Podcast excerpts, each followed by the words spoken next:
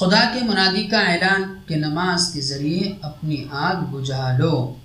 عن ابن مسعود رضی اللہ تعالی عنہ عن رسول اللہ صلی اللہ علیہ وسلم أنه قال يبعث مناد عند حضرة كل صلاة فيقول يا بني آدم قوموا فاطفأوا ما أوقد أوقدتم على أنفسكم. فيقومون فيتطهرون يصلون ويصلون الظهر فيغفر لهم ما بينها. فإذا حضرت الأصل فمثل ذلك. فإذا حضرت المغرب فمثل ذلك. فإذا حضرت العتمة فمثل ذلك. فينامون فمدلج في خير ومدلج في شر. رواه الطبراني في الكبير فكذا في الترغيب.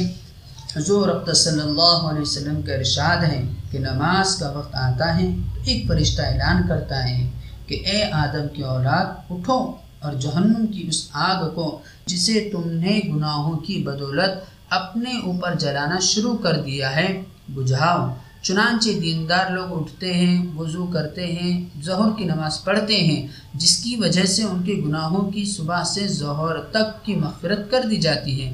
اسی طرح پھر عصر کے وقت، پھر مغرب کے وقت، پھر عشاء کے وقت، غرض ہر نماز کے وقت یہی صورت ہوتی ہے۔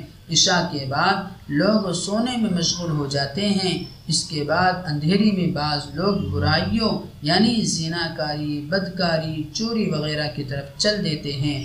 اور بعض لوگ بھلائیوں یعنی نماز، وظیفہ، ذکر وغیرہ کی طرف چلنے لگتے ہیں۔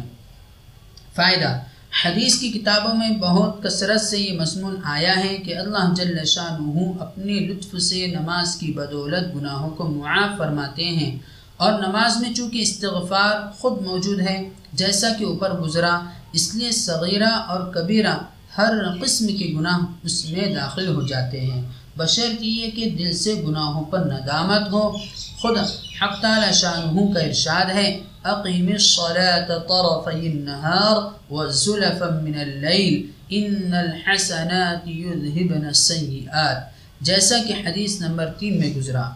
حضرت سلمان رضی اللہ تعالیٰ عنہ ایک بڑے مشہور صحابی ہیں۔ وہ فرماتے ہیں کہ جب عشاء کی نماز ہو لیتی ہے تو تمام آدمی تین جماعتوں میں منقسم ہو جاتے ہیں۔ ایک وہ جماعت ہے جس کے لیے یہ رات نعمت ہے اور کمائی ہے اور بھلائی ہے۔ یہ وہ حضرات ہیں جو رات کی فرصت کو غنیمت سمجھتے ہیں اور جب لوگ اپنی اپنے راحت و آرام اور سونے میں مشغول ہو جاتے ہیں تو یہ لوگ نماز میں مشغول ہو جاتے ہیں۔ ان کی رات ان کے لیے اجر و ثواب بن جاتی ہیں دوسری وہ جماعت ہیں جس کے لیے رات وبال ہے، عذاب ہے۔ یہ وہ جماعت ہے جو رات کی تنہائی اور فرصت کو غنیمت سمجھتی ہیں اور گناہوں میں مشغول ہو جاتی ہیں۔ ان کی رات ان پر وبال بن جاتی ہیں۔ تیسری وہ جماعت ہیں جو عشاء کی نماز پڑھ کر سو جاتی ہیں۔ اس کے لیے نہ وبال ہے، نہ کمائی، نہ کچھ گیا، نہ آیا۔